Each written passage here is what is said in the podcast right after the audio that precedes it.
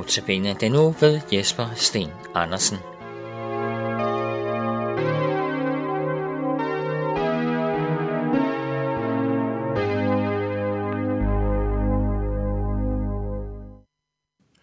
Vi skal lytte til Markus evangeliet kapitel 11, vers 1 til 11. Da de nærmede sig Jerusalem og kom til Betfage og Betania ved Oliebjerget, sendte han to af sine disciple afsted og sagde til dem, Gå ind i landsbyen herover for. Når I kommer ind i den, vil I straks finde et føl, som står bundet, og som intet menneske endnu har siddet på. Løs det og bring det herhen.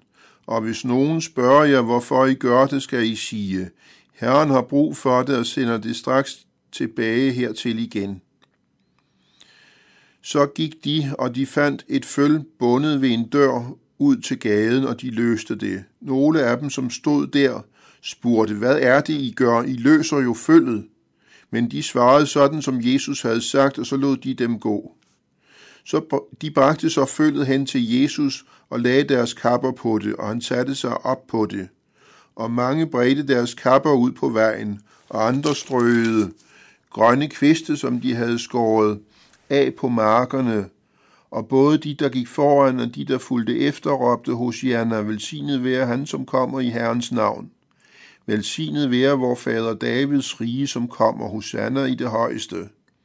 Så kom han ind i Jerusalem og ind på tempelpladsen. Da han havde været rundt og set på det hele, og det allerede var sent, gik han ud til Betania sammen med de tolv. Jesu lidelseshistorie indledes med dette sande triumftog, der markerer et højdepunkt i Jesu folkelige popularitet. Indtoget i Jerusalem var en jordisk hyldest til Jesus, men den viser også, hvor flygtig jordisk popularitet kan være. Få dage senere blev Jesus korsfæstet som en forbryder. Det kan gå op og ned i et hvert menneskeliv, men i Jesu tilfælde var det ekstremt. Vers 1. Vi kan forestille os, at Jesus og disciplene nærmede sig Jerusalem. De var nu på Oliebjerget, hvor der lå to små landsbyer, Betfage og Betania. Så sendte han to af sine disciple afsted og sagde til dem, Gå ind i landsbyen heroverfor. Når I kommer ind i den, vil I straks finde et føl, som står bundet og som intet menneske endnu har siddet på. Løs det og bring det herhen. Man fornemmer, at der er noget overnaturligt ved Jesu instruks. Jesus havde en viden og et overblik, der var af overjordisk oprindelse. Og hvis nogen, det er vers 3, og hvis nogen spørger jer, hvorfor I gør det, skal I sige. Herren har brug for det og sender det straks tilbage hertil igen. Man fornemmer, at det er ligesom et skakspil, hvor Jesus er et træk eller to forud for alle andre i sin tankegang. Det behøver jo strengt taget ikke at være andet end overlegen intelligens. Men jeg tror ud fra Markus evangeliet som helhed, at der menes, at det var noget, faderen havde åbenbaret ham. Så gik de, og de fandt et føl bundet ved en dør ud til gaden, og de løste det. De gjorde med andre ord præcis sådan, som Jesus havde påbudt dem. Sådan er det i grunden at være en Jesu disciple. Jesu forventer, at man gør, som han siger, også selvom det ligger lidt ud over det sædvanlige. Nogle af dem, som stod der, spurgte, hvad er det, I gør? I løser jo følget. Det må have set mærkeligt ud. Følget tilhørte jo ikke disciplene, så umiddelbart så det jo højst besynderligt ud. Men de svarede sådan, som Jesus havde sagt, og så lod de dem gå. Jesu ord havde magt, og det var åbenbart Guds vilje, at de skulle hente følget. De bragte så følget hen til Jesus og lagde deres kapper på det, og han satte sig op på det.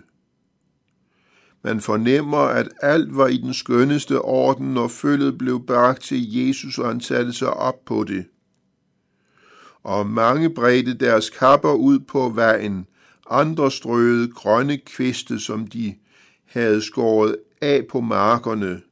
Hele scenen bliver til en spontan hyldest til Jesus. Der lå en ydmyg tilbedelse i, at folk bredte deres kapper ud på vejen. Folk strøede grønne kviste ud, som de havde skåret af på markerne. Alt sammen for at ære den store rabbi, som kom ridende ind i Jerusalem. Det har været et triumftog uden lige for Jesus, den største heder, der blev vist ham i hans jordliv fra folkemængdens side. Og både de, der gik foran, og de, der fulgte efter, råbte Hosianna, velsignet være han, som kommer i Herrens navn. Kigger man ned i fodnoterne i vores danske autoriserede bibel, kan man se, at der er tale om et citat fra salme 118, vers 26. Det er et typisk træk ved jødisk fromhedsliv, at de henviser til de gamle testamenter. Når man læser evangelierne, peger de gang på gang tilbage til det gamle testamente og betragter Jesus som opfyldelsen af de mange messianske profetier, der er i det gamle testamente. Velsignet være vor fader Davids rige, som kommer. Hosianna i det højeste. Folkemængden var højt oppe, men spørgsmålet er, om ikke folkemængden simpelthen forventede et jordisk messiansk rige, og det var jo slet ikke derfor, Jesus var kommet.